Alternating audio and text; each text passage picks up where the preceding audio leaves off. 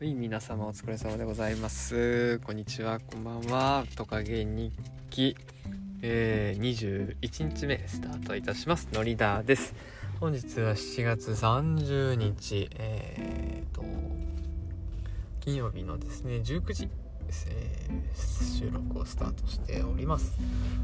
えー、前回までですね、高校3年生のまあ付き合っただの文化祭だのの、えー、思い出を整理してきましたが今日からですね大学生の話に入ってまいります。よ大学生ですよ。もう高校生の時はもう果たして大学生って何してんだろうっていう理解すら追いつかなかった大学生の世界ですね。いや高校生ってどれぐらい大学生が何するかって分かってるんですかね。はいちょっとどういう生活してるのかって分かんないまま結構大学を目指してる子いるんじゃないかなと思うんですけどね。是非聞いてほしいですよね。大人に。私の場合は両親がどちらも高校が最終学歴だったので高卒で今働いてる働いてるっていうか、まあ、高卒なんであの大学が何かっていうのはあんまりあのあれなんですよね。知らないというか、はい、大きい学校みたいな感じであの捉えてるような感じでしてで親戚もですねそのまあ福島県自体が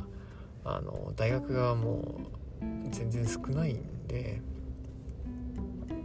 その大学親戚にあんまりいなかったんですよ。でやっぱ世代によっても大学の捉え方って違うじゃないですか。その後で出てくると思うんですけど私のゼミの先生が大学生だった時の話とかを聞いても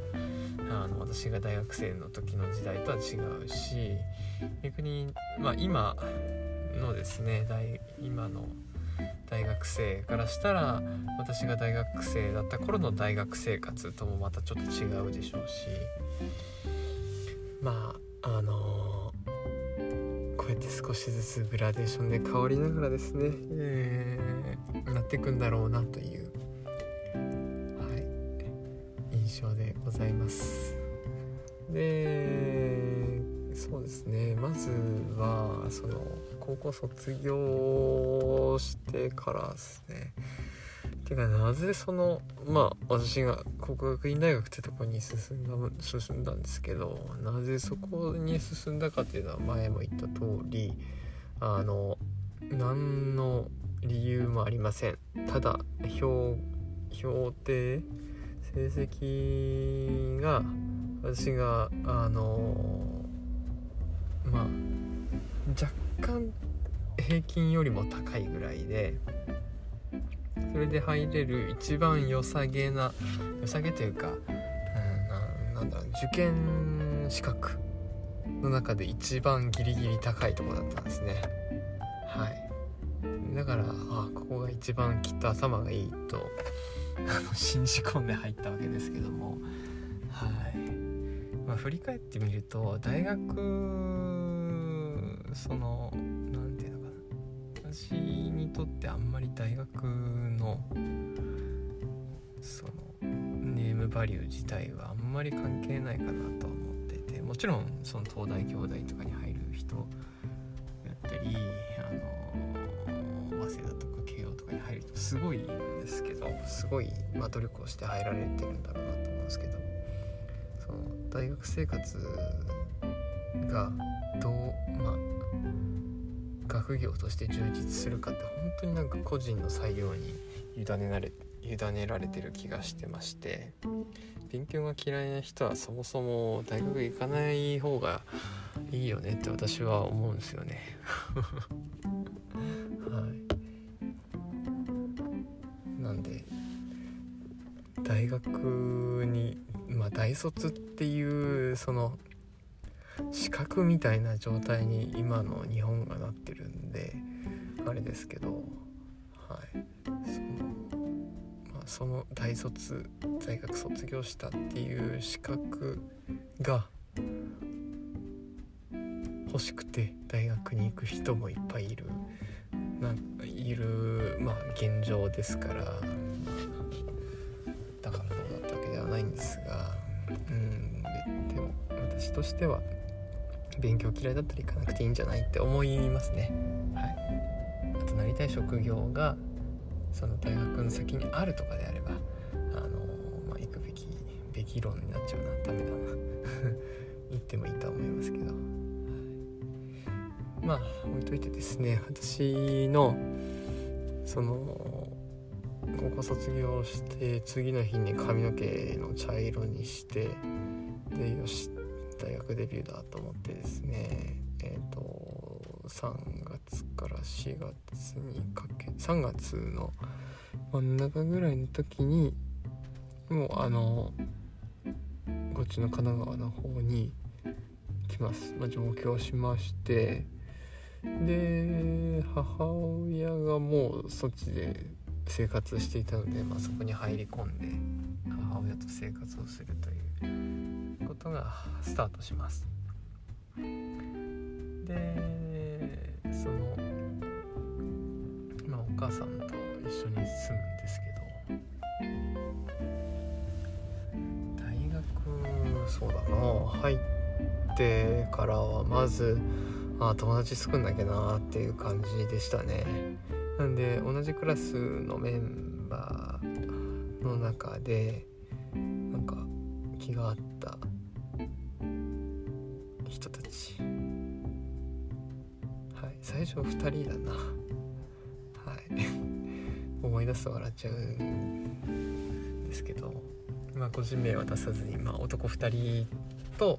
私があの、まあ、3人、うん、で3人かもう1人いたかな？4人でつるんでてで1年生の時って英語の授業が必須だったんですよね。で必須だったのでまあちょっと国学院大学渋谷が主な校舎なんですけどその時は、えーと、タマプラザというところにあるもう一つの校舎に英語の授業だけあの受けに行くというような生活をしてました。週に1回ですね。でそのタマプラザの校舎に行った時にいた隣のクラスの人たちもなんか合体して6人？5人かな？になって1人増えてでその後うんあの増えたり減ったりを繰り返しながらですね。あの結局卒業までずっと仲良くしてましたね。その人たちとは多くの人たちとは。でまあ、4月入学して授業始まってわたわたしてる間にサークルの新入生歓迎会みたいなのがあるんですよ。で私その時になぜかなんか誘われたんだったかな。水上スキー部ってやつになんか話を聞きに行こうみたいになって行ってでその中の一人が今でも覚えてるんですけどあの1個上の先輩が軽音のサークルにいるよって話になりましてでで私もその高校の時バンドをやってたんですって話をして何やってたのみたいなところじゃあそっちの軽音のサークルにも見に行きなよって言われてですねそっちにまあ顔を出しました。で水上スキーの人からもなんかすごい連絡が来てる中ですね。あの今日来るの？みたいな連絡が来る中あの軽音のサークルの方にだんだんと顔を出しましてで軽音サークルに入っていくという形でしたね。でいつからだろう？参加した夏からかな？ちゃんとライブに出たのは。覚えてないですね。まあその水上スキー部はもうそれから一切関わりがなくなってですね。でまあそうなんですよ。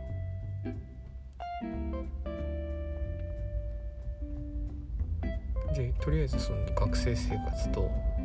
サークルがスタートしましてでまあその学費というか教科書代やらあのー、交通費だったり携帯代携帯代はその頃はまだ大丈夫だやらまあサークルにも入るんでサークルの活動するお金もいるなっていうことででバイトしようと思ってですね。で、うん、その横浜の横浜に最初住んだんですけど横浜の長野のあるところに住んででなんか新規でオープンしたてのですねあるチェーンのあのパン屋さんにバイトで入るんですね。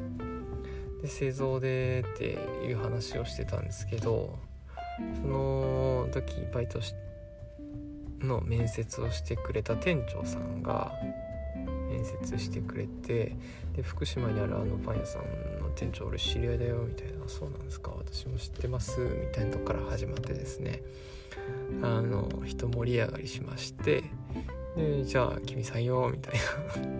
無駄話で採用された記憶がありますね。